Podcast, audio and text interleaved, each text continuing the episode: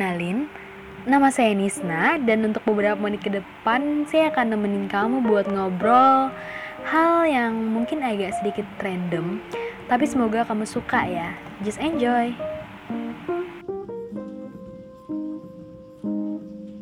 Oke, first of all, gimana nih 2020 kamu? Is it good or is it bad?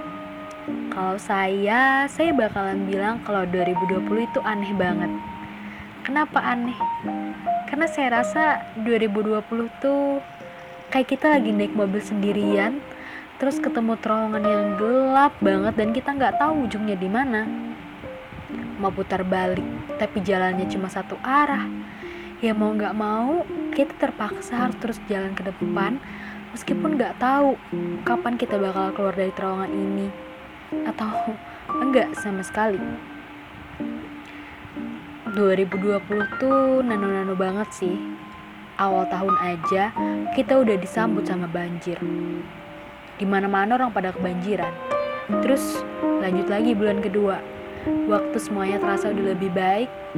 Eh, tiba-tiba ada berita kalau virus COVID-19 udah mulai menyebar. Waktu itu saya pikir, ah, palingan gak bakal nyampe sini juga. But you know, I think that's stupid statement yang pernah saya pikirin. Karena akhirnya sampai detik ini di Indonesia masih banyak banget kasus positif COVID-19 yang tiap harinya terus nambah gitu.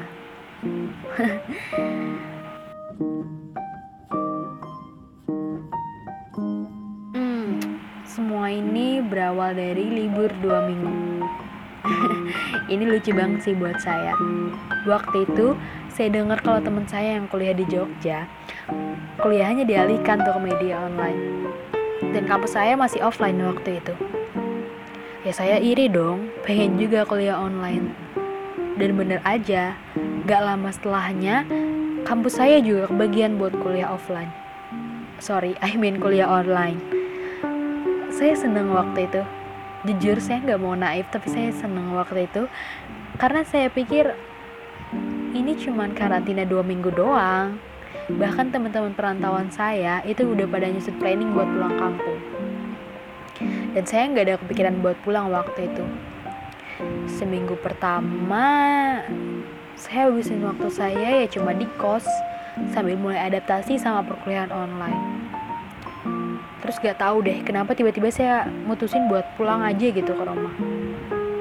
Karena waktu itu liburnya tinggal satu minggu, saya pede-pede aja nih pulang ke rumah yang jaraknya ratusan kilo dari kos saya. Tapi saya cuma bawa satu tas ransel dan laptop. Bahkan, bahkan ya, kamar kos saya aja nggak bener-bener saya tinggal dengan keadaan aman. And everything just happened. Yang awalnya cuma dua minggu, eh tahu-tahu malah keterusan sampai 9 bulan lebih. Dan sampai saat ini saya masih di rumah.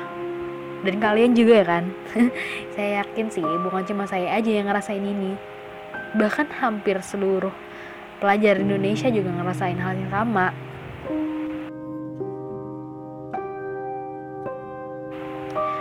Quarantine and Corona. Hmm, kalau dengar dua kata ini tuh saya jadi uh, sendiri karena emang bener-bener seenggak enak itu ada mereka. I mean, buat siapa pun ya, mau dia introvert, extrovert, or ambivert sekalipun, yang namanya manusia ya tetap makhluk sosial. Dan dengan adanya quarantine atau karantina ini kayak lebih membatasi kodrat kita sebagai manusia gak sih? Awal-awal karantina ya masih happy-happy aja, karena gak kepikiran bakalan sejenuh dan selama itu. Tapi lama-kelamaan semua kayak terasa sesak, jenuh lah, bosan, pusing mikirin tugas. Dan yang pasti nih yang paling bikin bete ini gak bisa ketemu sama sahabat dan kerabat terdekat. Mau keluar rumah ya juga takut. Karena meskipun banyak yang bilang kalau Corona is just conspiration of elite global, ya saya tetap percaya kalau Corona itu nyata adanya. Kebetulan saya juga mahasiswi kesehatan ya, ya kebetulan doang. Dan saya cuma ketawa aja gitu dengan pemikiran orang-orang yang percaya kalau ini tuh cuma konspirasi. Padahal buktinya tuh udah nyata banget, udah banyak, berapa banyak para garda terdepan which is itu para dokter, perawat, dan nakes lainnya yang gugur buat nyelamatin para pasien COVID-19. Bahkan sampai saat ini, saya masih sering banget lihat orang-orang yang pada males buat pakai masker dan nerapin physical distancing.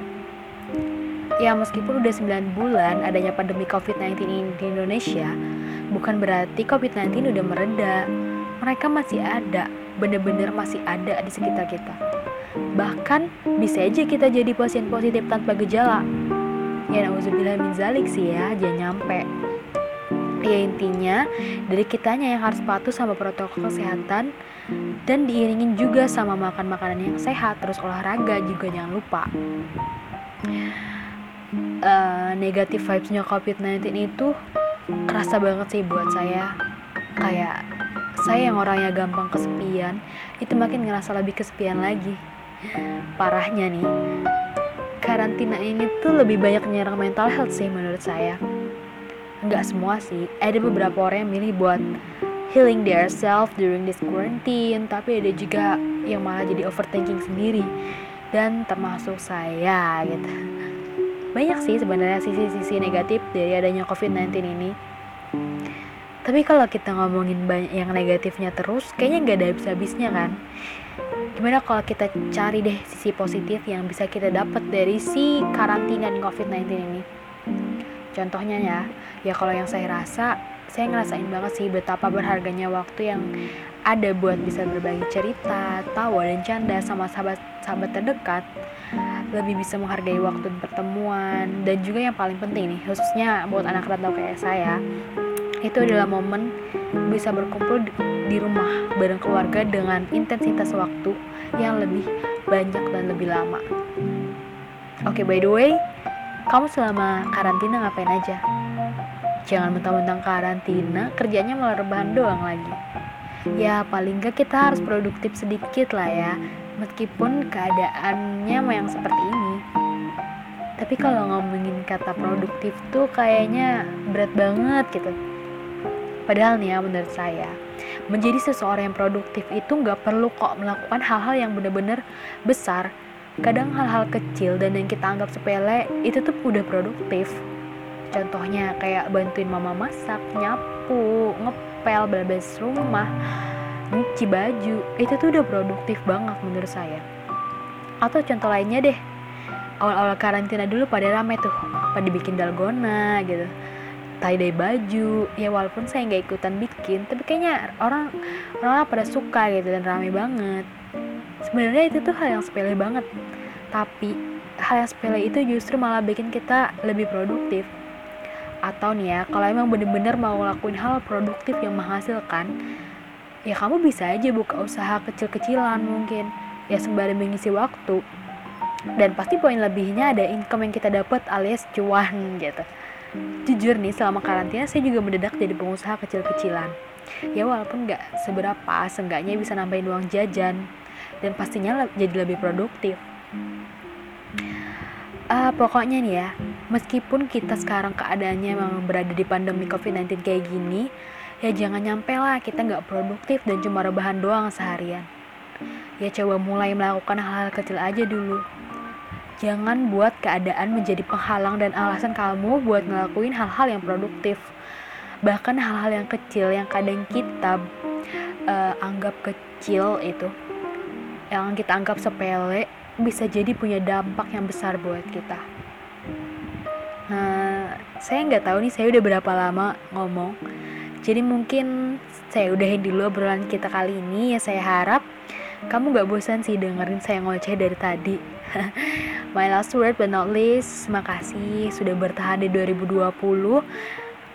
Yang saya nggak tahu 2020 ini bagi kamu kayak gimana, tapi saya yakin kamu hebat, udah bisa bertahan sampai detik ini. Terima kasih sudah menjadi luar biasa buat diri kamu sendiri. Dan terima kasih sudah dengerin podcast ini sampai akhir. Oh iya, jangan lupa tetap patuhi protokol kesehatan ya. Saya pernah dengar gini, COVID-19 terasa nggak nyata, sampai kamu atau orang-orang terdekat kamu yang ngerasain itu sendiri. So, stay safe and keep healthy. Sampai sini dulu, saya Nisa undur diri and see you next time.